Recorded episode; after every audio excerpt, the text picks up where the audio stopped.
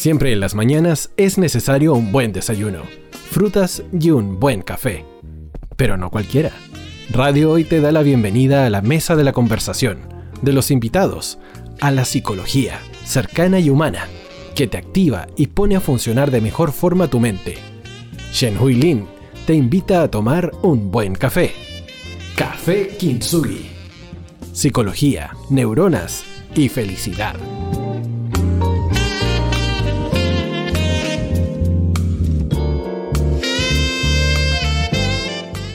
Buenos días, queridos auditores.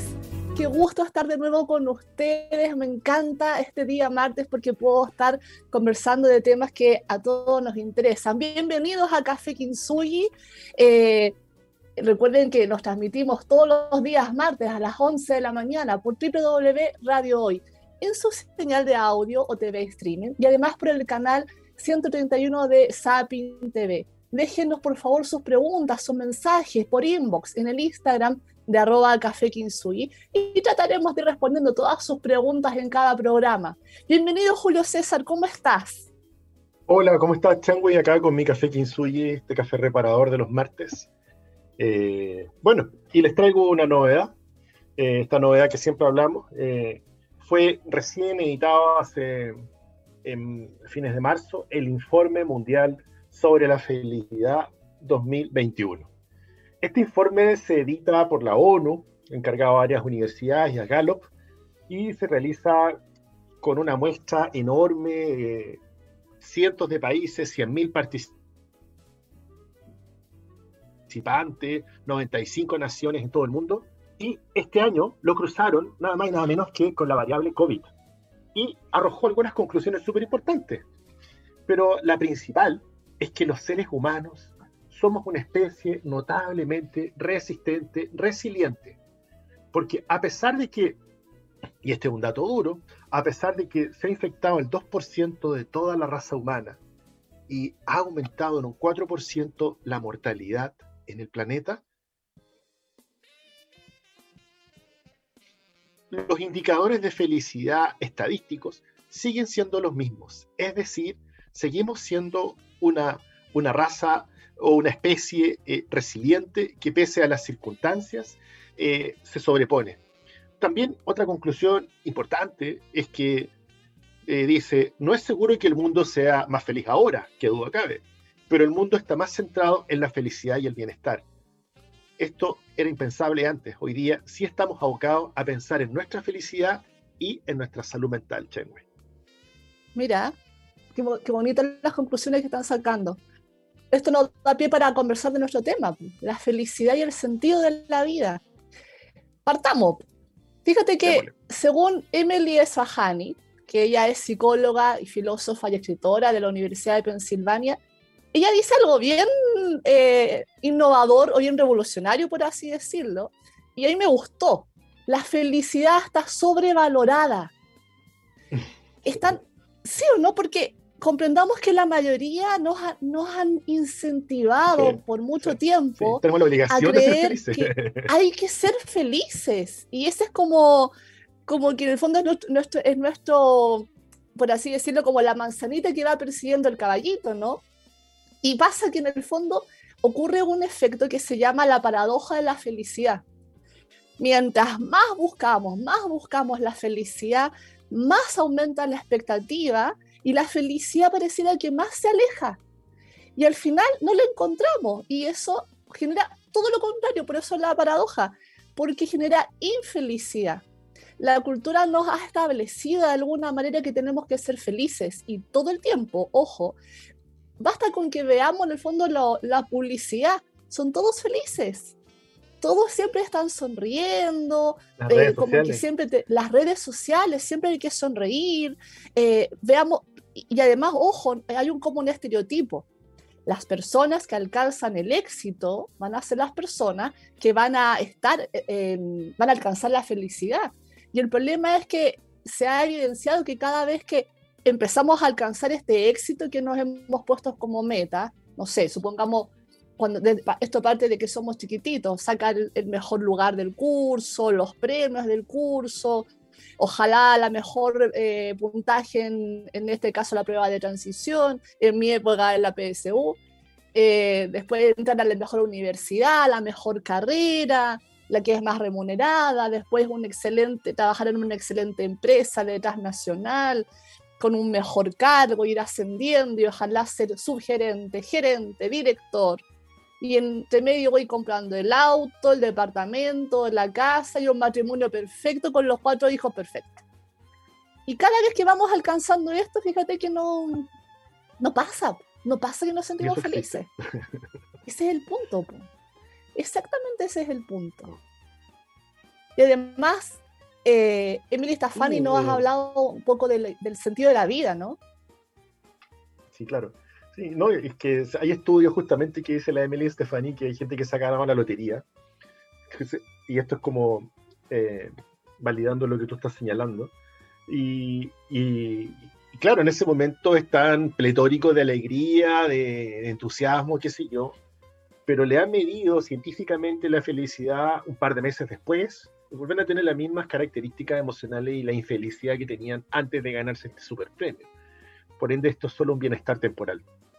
Y en esto que tú me señalas, Chen Hui, eh, sobre la, la felicidad, contrastándola con el sentido, el sentido de la vida, es algo que a la autora le hizo mucho, mucho eco.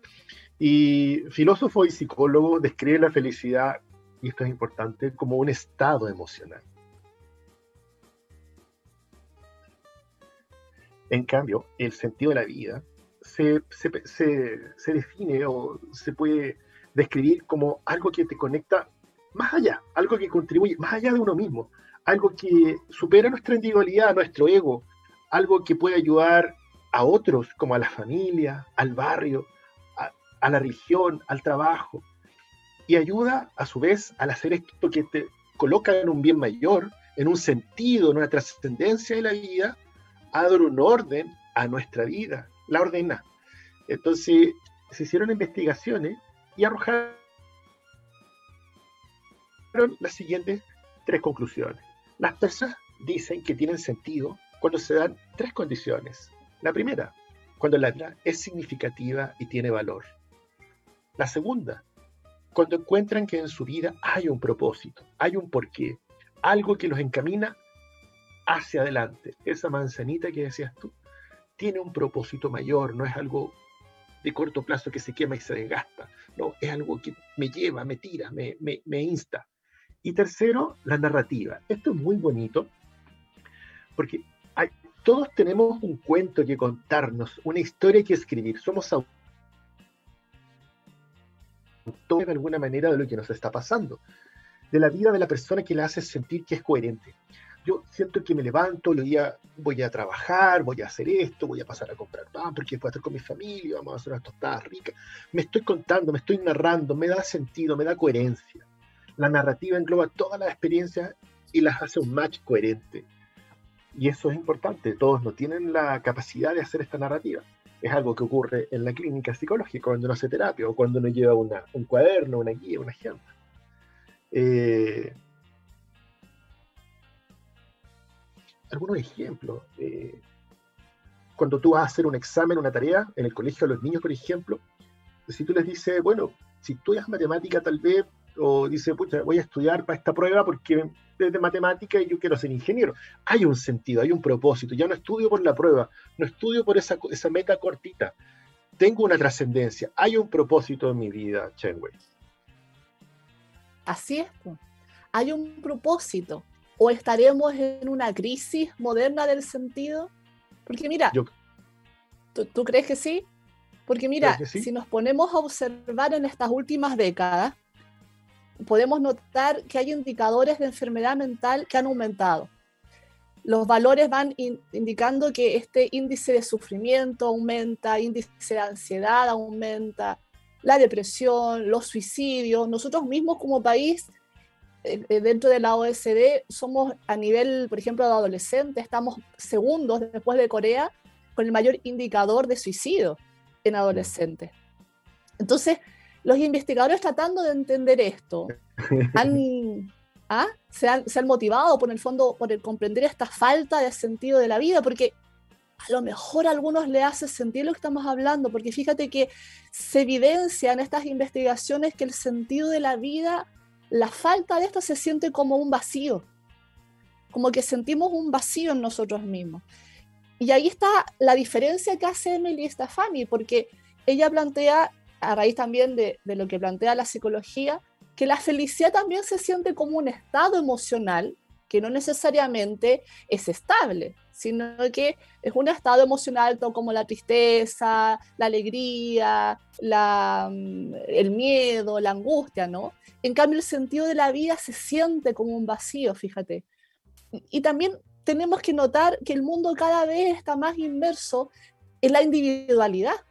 Pese a que eh, estamos con un grupo familiar, que estamos con familia, aún así estamos funcionando de modo individual y en el fondo eso también aumenta que, que tengamos más sufrimiento, ¿no? Pareciera que las personas tienen un sentido de la vida, pero anhelan un sentido de la vida, al igual que la felicidad, pero pareciera ser que no saben cómo lograrlo. Y a mí esto no hace mucho sentido porque en realidad desde chiquitito no nos forman a esto, no nos hacen reflexionar esto, ni en el colegio, y a veces tampoco en las casas, porque claro, tenemos una vida demasiado rápida, una vorágine que hay que seguir, hay que producir, producir, trabajar, estudiar. ¿En qué instante nos sentamos a conversar como familia del sentido de la vida, de qué queremos ser, hacer, por qué, para qué? No lo, no lo hacemos. Entonces, Emily Stefani, que es a quien estamos citando, y la estamos citando porque ella se interesó justamente en esto, y ella hizo una investigación que eh, respecto al sentido de la vida. Y me gustó mucho porque ella hizo una investigación por largo tiempo donde hizo, si no me equivoco, como 1.600 entrevistas. Y fíjate, Julio César, que a partir de las entrevistas, y en el fondo esto es importante porque no es que eh, nosotros ni la autora de esta investigación diga que los pilares son, no, a partir de las entrevistas que se han hecho, la, información que uno recaba en estas investigaciones, se pudieron encontrar patrones. Patrones como algo que tú ya estabas refiriendo anteriormente. Los patrones dicen que existirían cuatro sentidos de la vida, o sea, perdón, cuatro pilares que apuntan a, a este sentido de la vida. Y serían la pertenencia, serían el propósito, la trascendencia, y la narrativa que también tú lo mencionaste.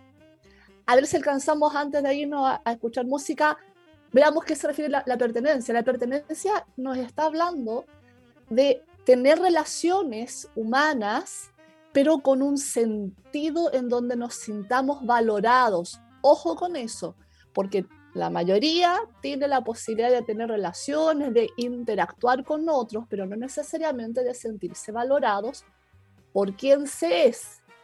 Hago mucho hincapié en esto porque me ha pasado muchas veces en que las personas, nuestros pacientes nos remiten que, me dicen es que no me aman. Es que claro, pues no te aman, porque te están amando, están amando lo que tienen.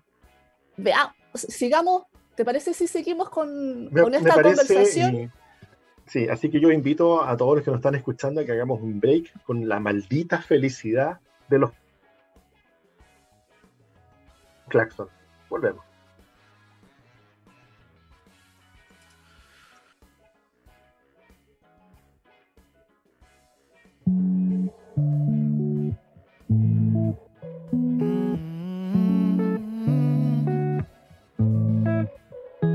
Antes yo sufría pensando en tus besos y ahora no me puedes dejar de besar. Ibas y venías, no sé dónde estabas y ahora siempre estás acá. Antes me dolía cantar y ahora no puedo parar. Debo acostumbrarme a ti, maldita felicidad. Déjame respirar,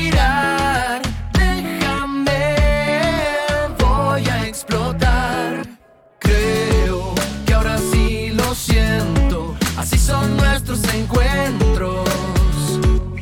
Maldita felicidad, siento que vas llegando lento, me vas quemando por dentro. Maldita felicidad.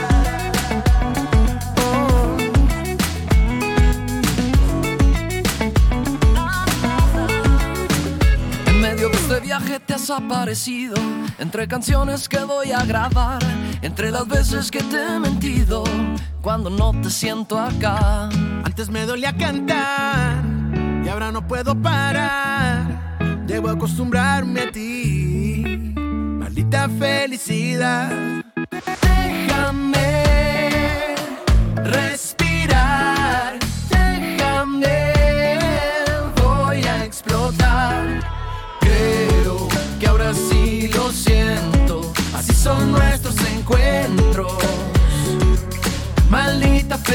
Felicidad, siento que vas llegando lento, me vas quemando por dentro. Maldita felicidad.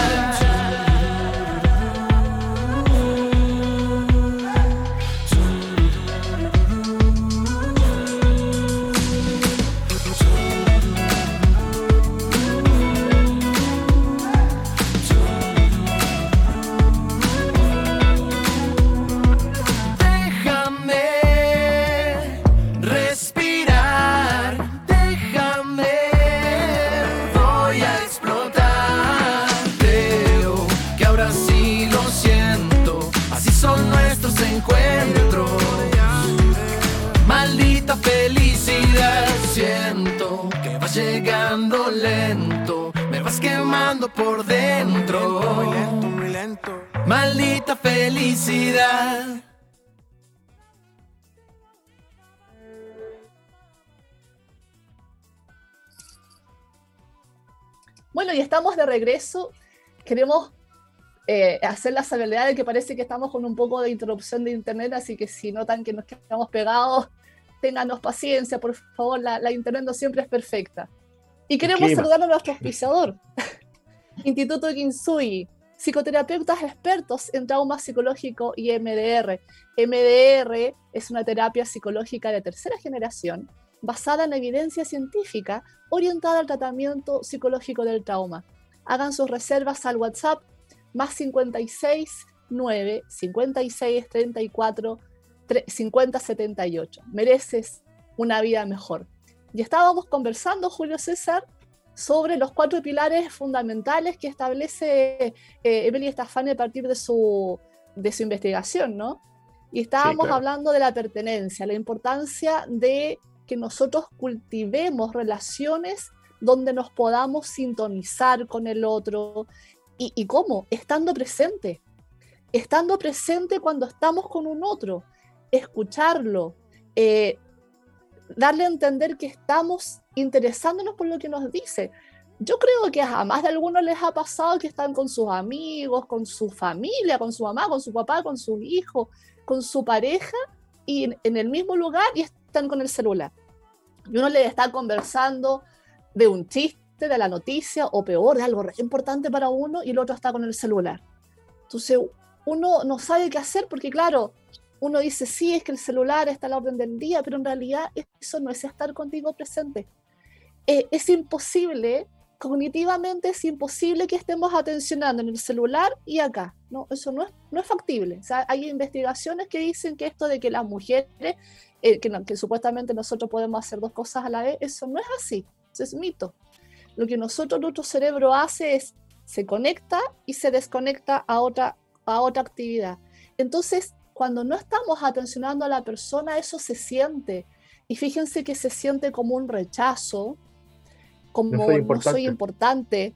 Imagínense en los niños lo que significa que cuando estamos como papá atendiendo nuestra pega, nuestro celular, eh, hablando con otro adulto y el niño nos está hablando y nosotros no lo escuchamos. Eso empieza a ser muy desconcertante y empieza a generar esta, se empieza a instalar la idea de que no soy importante, soy rechazado. Así que no se le olvide, pertenencia. Pertenencia genera relaciones importantes donde nos sintamos valorados y que esto sea recíproco. ¿sí? El segundo pilar es el propósito, que es un componente del sentido, porque en el fondo es una guía hacia dónde queremos apuntar hacia nuestro futuro, como, como nuestro caminito, hacia dónde vamos a ir, y que sea un objetivo, en el fondo, un propósito que nos va a orientar. Y además, muy importante, que implique que aportemos algo a los demás, que seamos un aporte a los demás en este camino que estamos construyendo desde nuestra vida. Y esto no tiene que ser algo grandilocuente, como por ejemplo crear la vacuna del COVID. No tiene por qué ser así. No tiene por qué eh, ser que, encontremos la cura del Alzheimer, la cura del cáncer. No, no estamos apuntando a eso. Pueden ser cosas tan simples como criar a sus hijos, hacer clases. Por ejemplo, los profesores. Hay algo como yo puedo eh, indicar que mi propósito va a hacer clases o yo puedo indicar que mi propósito va a hacer clases a los niños para que puedan tener una mejor comprensión de la literatura y así puedan reflexionar. Uno va construyendo su propio propósito. Es, una conexión con algo más allá, con algo que, no solamente es trabajar por trabajar. Por ejemplo, eh, a lo mejor si se los comparo con la misión de una empresa les pueda quedar más claro. Supongamos que nosotros queremos vender lavadoras. Una cosa es vender lavadoras y otra cosa es tener como propósito, quiero fabricar y vender cosas que ayuden a que las personas tengan más tiempo para estar juntas. Claro, pues si vendo una lavadora, sobre todo con las lavadoras modernas de hoy en día, meto la ropa cuatro horas y me desconecto y me voy a pasarlo bien con mi familia. ¿Se fijan? Eso es el propósito, es una conexión con que hacemos algo más global que te haciendo a nosotros, ¿cierto? Sí, me acordé de, esa anécdota cuando le preguntan en la NASA en Houston, eh, Cabo Cañaveral, no sé dónde por ahí, había un caballero que estaba haciendo aseo y estaba barriendo. Y le preguntan, ¿y usted cuál es su actividad? Yo trabajo para poner un hombre en la luna. Entonces, ese, ese es el sentido. El,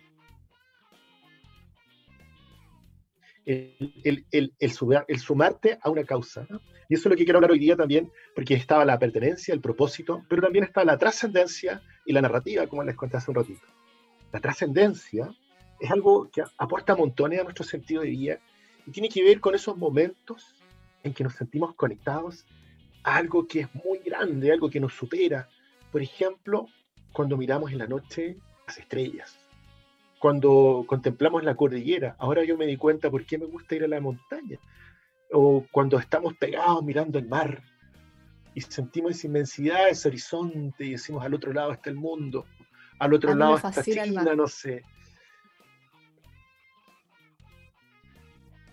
Con ello podemos llegar a un estado de meditación, de reposo, de calma, esa bendita contemplación que tanto anhelamos.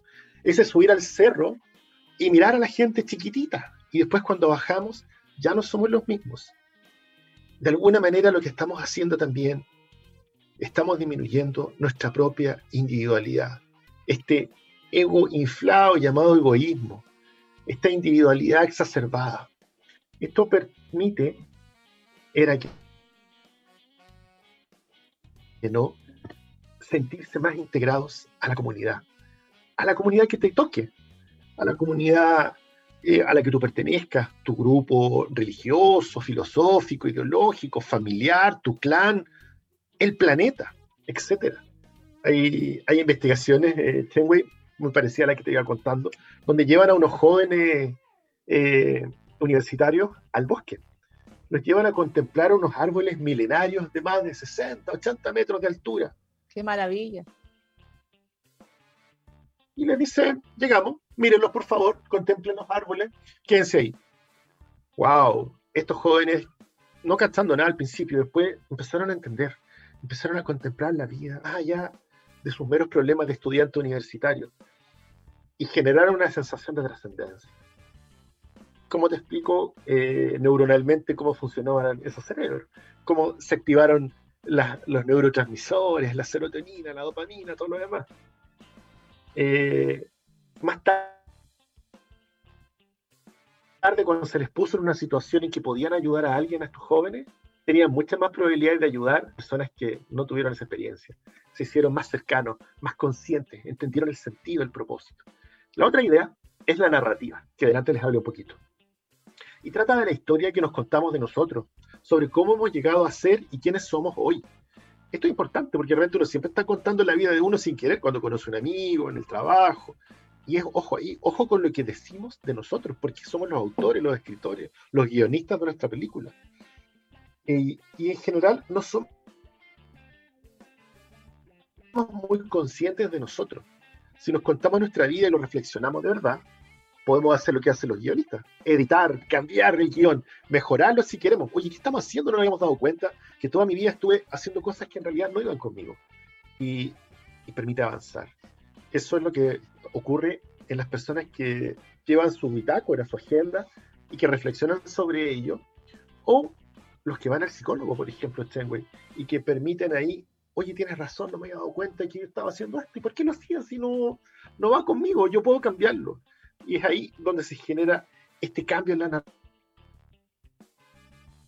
narrativa. Editar nuestra historia permite hacernos preguntas que aumentar la mirada tan negativa que a veces tenemos de nosotros mismos. Porque nos decimos cosas, hablamos 16 horas con nosotros, no es menor el resto del mismo. Entonces, siempre nos decimos cosas. Entonces, ¿y qué pasa si nos empezamos a editar y a decir cosas buenas? La narrativa cambia. Hay personas que no necesitan los cuatro sentidos, la narrativa, la trascendencia, la permanencia eh, y el propósito. Hay personas que necesitan un par, qué sé yo, pueden ir mezclando. Pero lo que sí se, conoce y se conoce, se, entiende y se concluye, es que las personas tener estos cuatro elementos desarrollados tienen más posibilidades de salir adelante, más posibilidades de encontrar un sentido de la vida y más posibilidades de afrontar situaciones complejas como el COVID. Y por ende son personas más resilientes, también. Claro que sí. Para, para ayudar a complementar esto de la narrativa, querías darle un ejemplo. Hay una gran diferencia entre si yo soy una persona que cree que yo no merezco ser feliz versus la que cree que yo sí merezco ser feliz. Si yo no merezco ser feliz, todo lo que voy a hacer en mi vida va a estar orientado con esa narrativa que tengo de mí.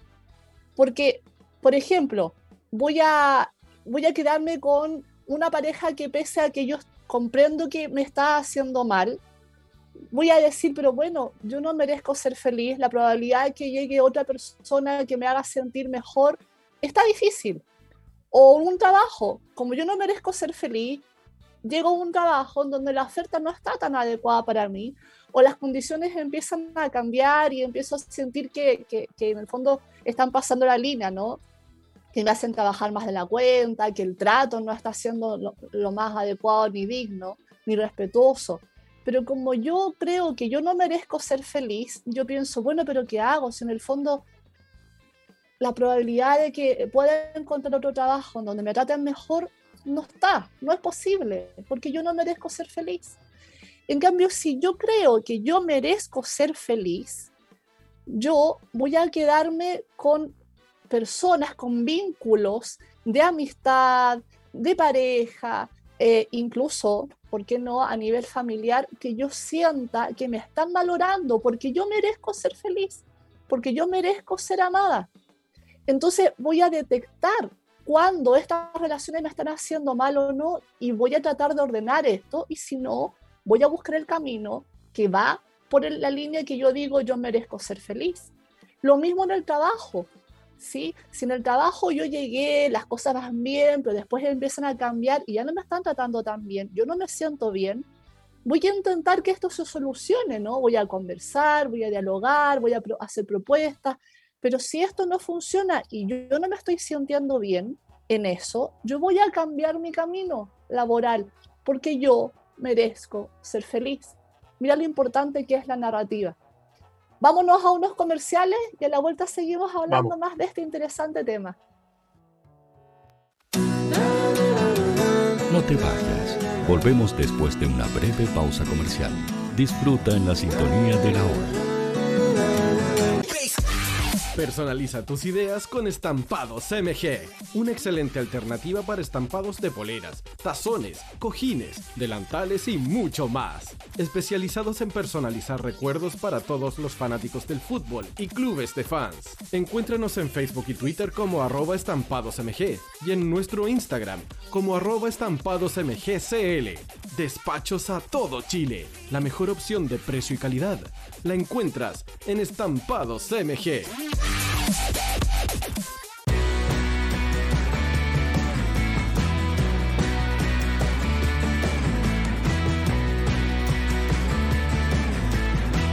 Estudio Jurídico Global News abarca las más diversas áreas del derecho, especialista en derecho de familia, civil y laboral. Las deudas te agobian. Global News te ofrece diferentes mecanismos jurídicos para tu defensa y tranquilidad. Para consultas y atención personalizada, escríbenos el mail contacto arroba global o visita www.global y pide tu hora de atención sin costo. Estudio Jurídico Global News. Estamos al servicio de la gente. Cuivo.cl es un sitio de comercio seguro y libre para todos los que quieren comprar y vender cualquier cosa de una manera segura, fácil y gratuita. En cuivo.cl puedes encontrar autos, casas, ofertas de trabajo, artículos para el hogar y mucho más. Nuestro servicio está dirigido a toda la población, pero nuestra oferta también incluye a las empresas locales que quieran publicar sus productos y servicios a la gente. Cuivo.cl, donde buscar y ofrecer es más fácil. Vota en las diferentes categorías de nuestro ranking. Tú eliges los temazos de la semana en la hoy. Música, deportes, cultura, noticias e información. Todo esto lo puedes encontrar en La Hoy ¿Tu empleador no cumple con sus obligaciones? ¿Sufres de acoso laboral? Con Defensa Trabajador de Global News puedes defenderte. Di no a los malos empleadores. Pide tu hora de atención al mail contacto arroba globalnews.cl y para mayor información visita www.global Con Defensa Trabajador de Global News nos pagas cuando ganemos tu caso.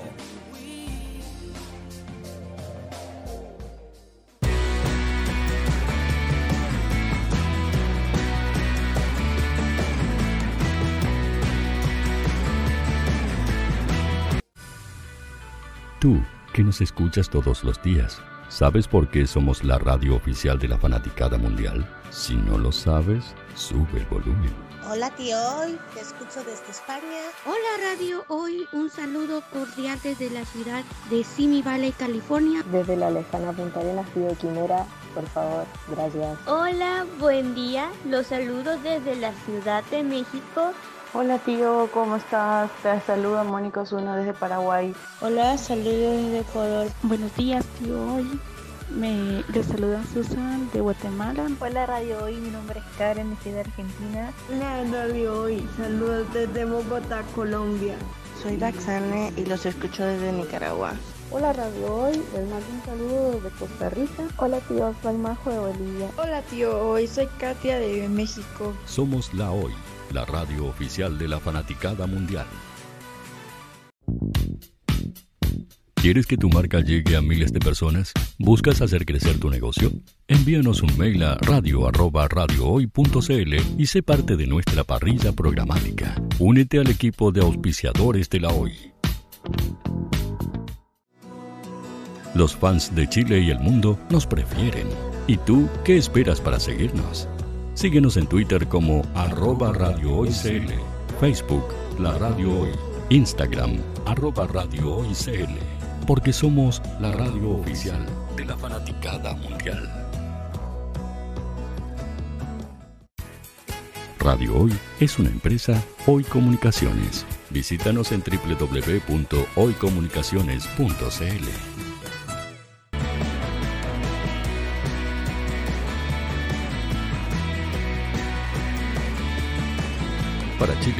América y el mundo.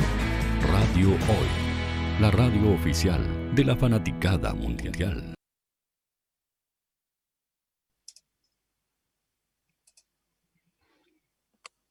Bueno, y regresamos a este café Kinsuyi. Queremos saludar a nuestro auspiciador, Instituto Kinsuyi, psicoterapeutas expertos en trauma psicológico y MDR. MDR es una terapia psicológica de tercera generación, basada en evidencia científica, orientada al tratamiento psicológico del trauma. Reservas al WhatsApp más 569 5634 5078. el trauma se puede superar. Bueno, Chengwei, regresamos al Café Kinsui y eh, hemos hablado de la felicidad, pero a nosotros nos convoca la ciencia. Yo te quiero preguntar, eh, ¿cómo, ¿cómo esto de la ciencia y la felicidad? Fíjate que hay un estudio muy, muy bonito. ¿Por qué me gusta? Porque es un estudio a largo plazo. Yo dentro de mis mejores fantasías, yo me, he imaginado estudios de muy largo plazo, pero este la verdad es que me encanta. Es un estudio que actualmente está a cargo de Robert, Roberto Baldainer eh, o es, medio difícil pronunciarlo. Él es un psiquiatra de la Universidad de Harvard y fíjense que actualmente él es el cuarto director de este estudio, porque es un estudio que partió en 1938. ¿Qué consistió? Consistió en preguntarse, preguntarse qué nos hace realmente felices. Entonces, iniciaron con, con 300 hombres jóvenes en su eh, más o menos niñez, adolescencia, y los empezaron a acompañar a lo largo de toda su vida. O sea, dimensionemos lo que implica acompañar a 700 personas, desde su niñez hasta hoy adulto, en donde fueron monitoreando su actividad mental, su actividad física, su salud emocional, sus relaciones, etcétera. Y a partir de esto, ellos eh, empezaron a generar conclusiones. Y una de las conclusiones más importantes es que para mantenerse y ser felices y saludables a lo largo de la vida es la calidad de las relaciones. O sea, lo mismo que estaba diciendo Emily de la pertenencia, la calidad de nuestras relaciones, que los vínculos tengan sentido, que nos valoren. Esto, estos hallazgos empezaron a encontrar que estas personas con, estas relaciones más bonitas, ¿no? Se sienten más plenas, más satisfechas, conectan con otros, conectan con su propio cuerpo, con su propio mundo interior, con su propia actividad mental y se mantienen mucho más saludables por más tiempo, son más resilientes, eh, eh, expresaron menos, eh, menos malestares emocionales. Y bueno, Ustedes se preguntarán, pero ¿por qué 700 hombres? Hoy día, el, actualmente el estudio ha ido teniendo otras eh, mejoras y van incorporados efectivamente, van en mil personas mujeres y mil personas hombres. Y en este nivel incluso ya están participando con los hijos de los eh, sujetos de investigación originales. Mira qué bonito este estudio. Así que ya nos va un estudio de esa naturaleza. No, nos va diciendo, las investigaciones científicas nos están diciendo los vínculos, las relaciones. Sí, bueno, eh, retomando también, eh, hoy día la felicidad es una ciencia, la ciencia de la felicidad. Porque eh, el del autor que les voy a hablar, que es Tal Ben Shahar, profesor de Harvard, se ha, estudiado, se ha dedicado a estudiar toda su vida la felicidad. De hecho, es conocido en el mundo como el profesor de la felicidad. Y y él, y él plantea una cuestión que a mí me encanta. Él dice, oye, pero si hoy día está lleno de teorías, de inventos, de logros, hemos logrado hacer de todo tipo de cuestiones, hemos puesto hombre en la luna, vamos a Marte, hacemos de todo. ¿Cómo no hemos encontrado la felicidad? ¿Cómo no hemos resuelto este, este enigma, esta ecuación? Entonces él dice, esta cuestión hay que meterle cabeza. La felicidad es un trabajo que se desarrolla, es un proyecto que, se, que es ciencia y que se puede llegar a él y alcanzar. Y bueno, parte de su, de su aprendizaje este método tan famoso, el, el MPS, del que les voy a contar.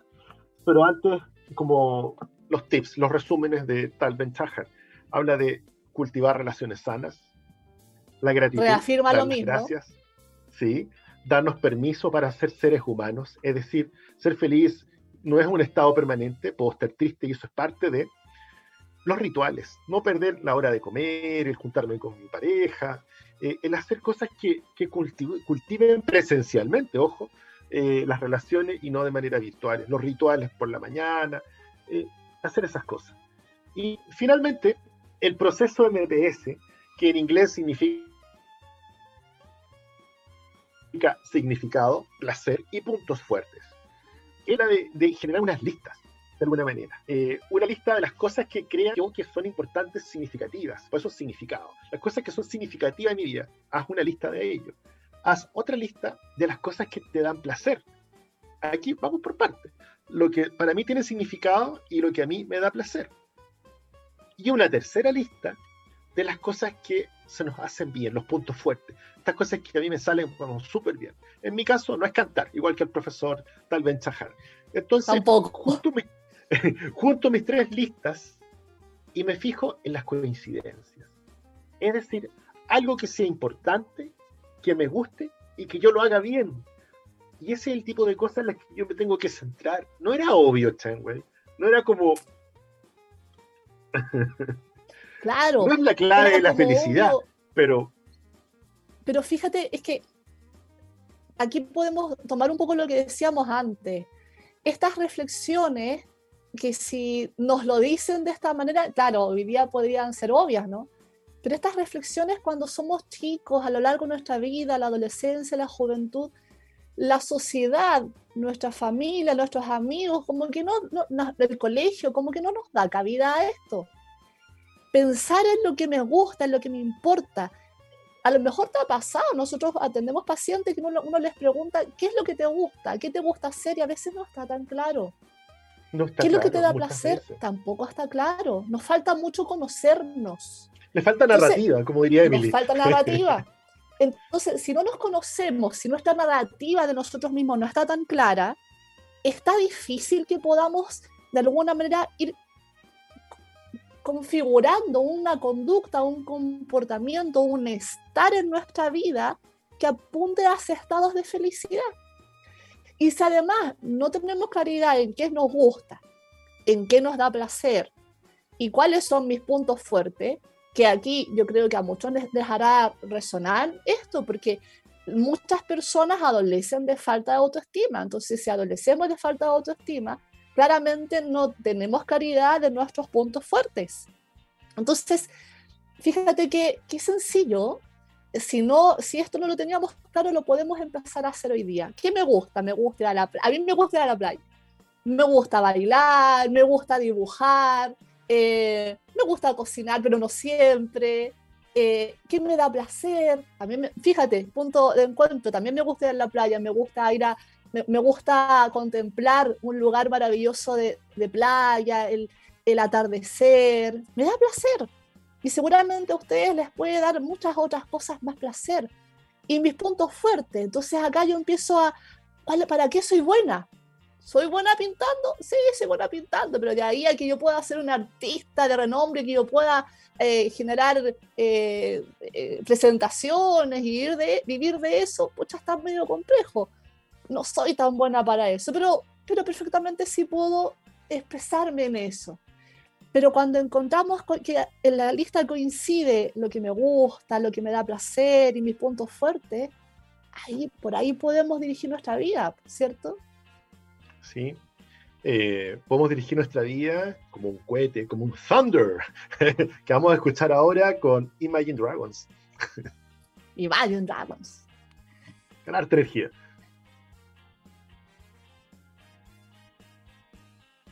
Just a young gun with a quick fuse. I was uptight, wanna let loose. I was dreaming of bigger things and wanna leave my old life behind. Not a yes, sir not a follower. Fit the box, fit the mold, have a seat in the foyer. Take a number. I was lightning before the thunder. Thunder, thunder, thunder, thunder,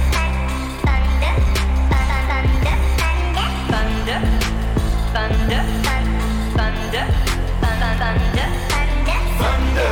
Feel the thunder. Lightning and the thunder. Thunder. Feel the thunder lightning and the thunder, thunder, thunder, thunder. Kids were laughing in my classes while I was scheming for the masses. Who do you think? Dreaming about being a big star.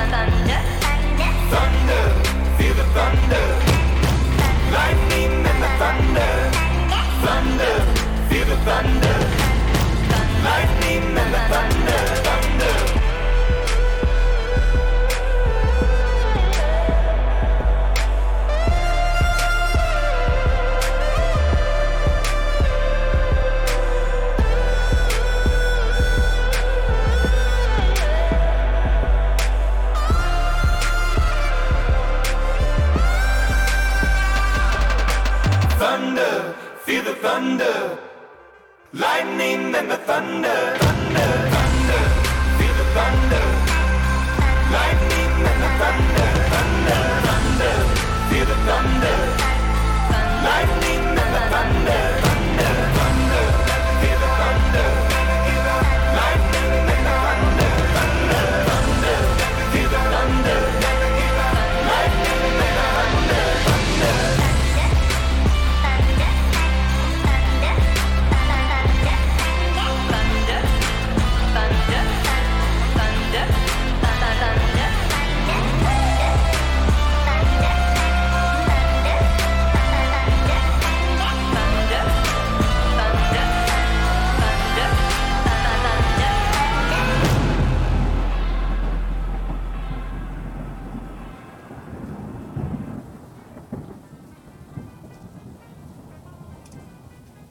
Estamos reentusiasmados con el programa.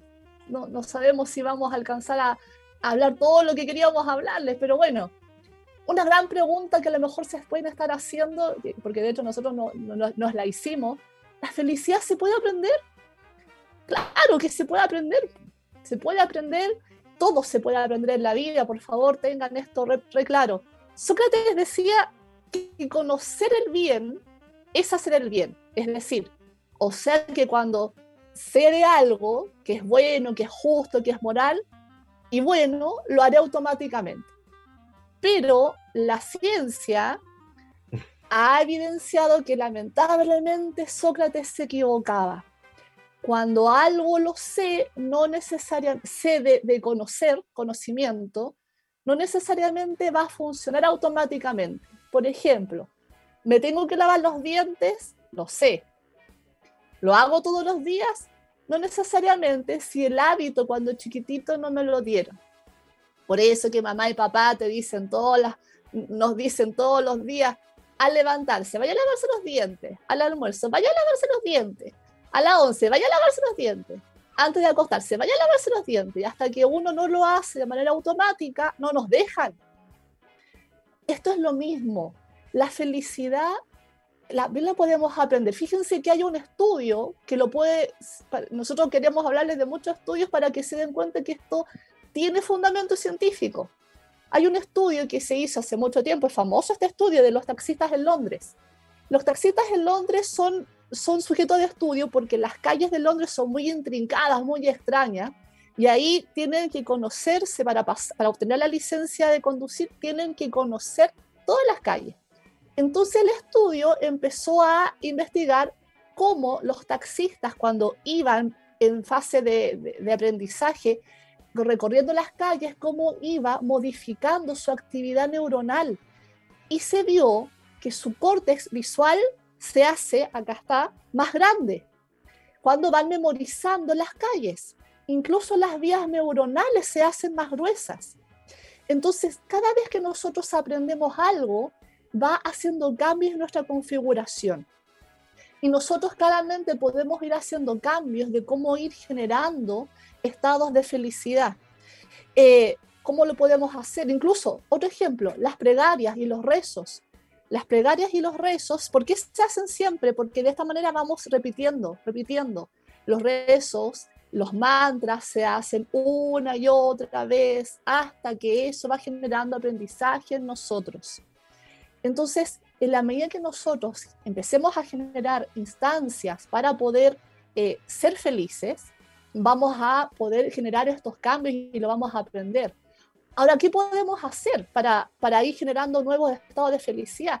Ya algo le hemos hablado, ¿no? Los cuatro pilares, o sea, básicamente tenemos que preocuparnos de nuestra eh, trascendencia, de nuestra pertenencia a los grupos, de generar un propósito, de hacer nuestra lista de, de, qué es lo que nos gusta, de hacer la lista de los aspectos placenteros y de nuestros puntos fuertes.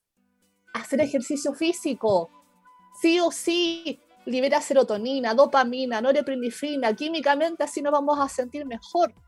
Meditemos.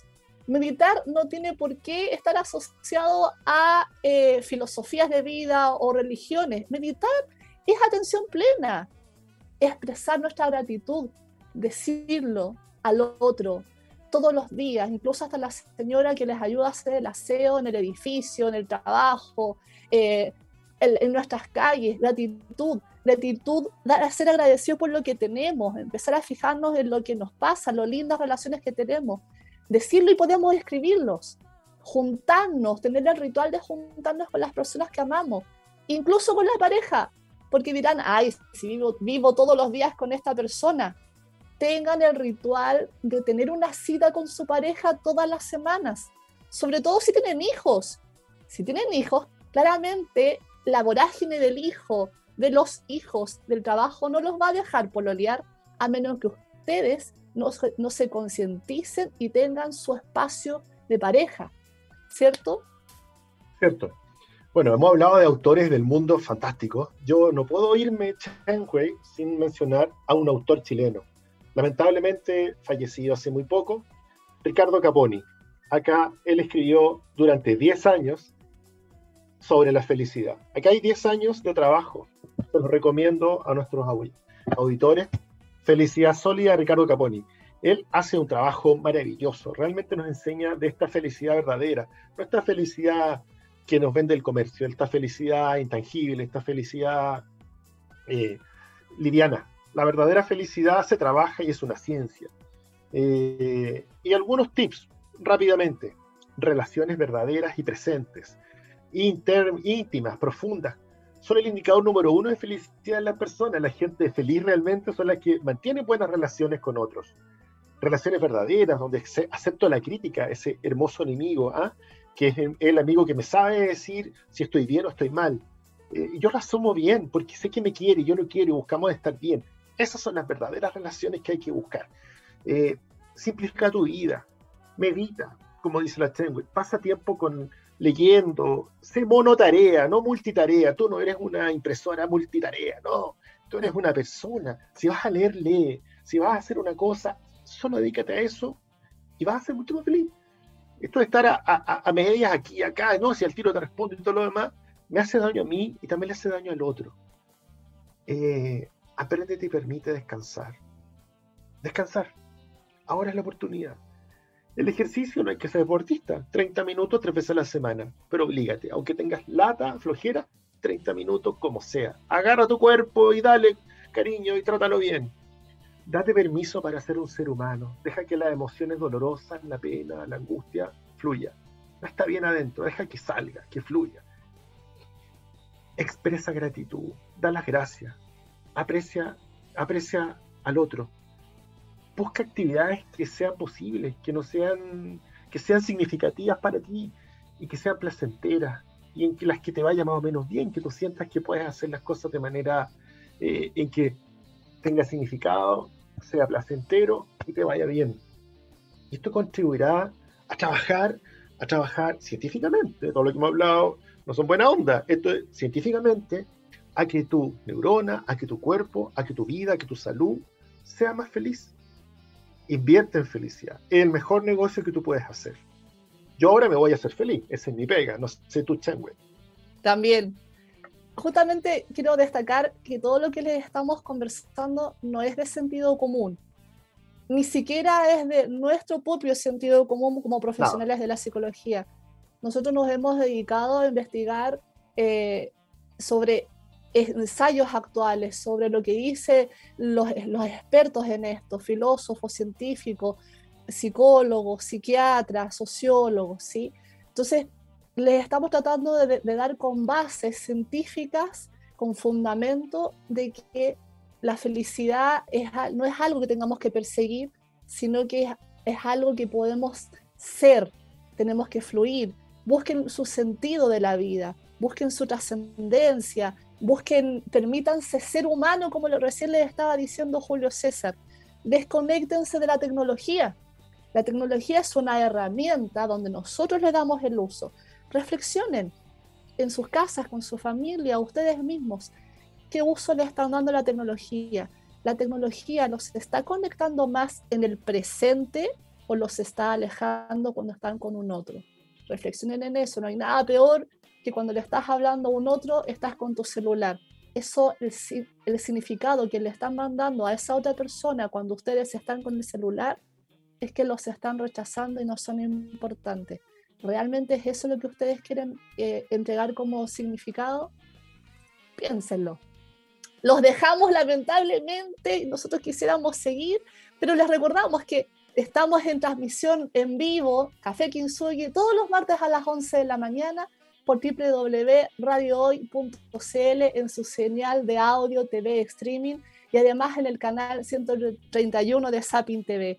Déjenos sus preguntas, sus comentarios, de qué quieren que conversemos en arroba café y en el Instagram. Los queremos mucho, que tengan un lindo día y vayan a ser felices, busquen el sentido de su vida. Que les vaya muy bien. Saludos.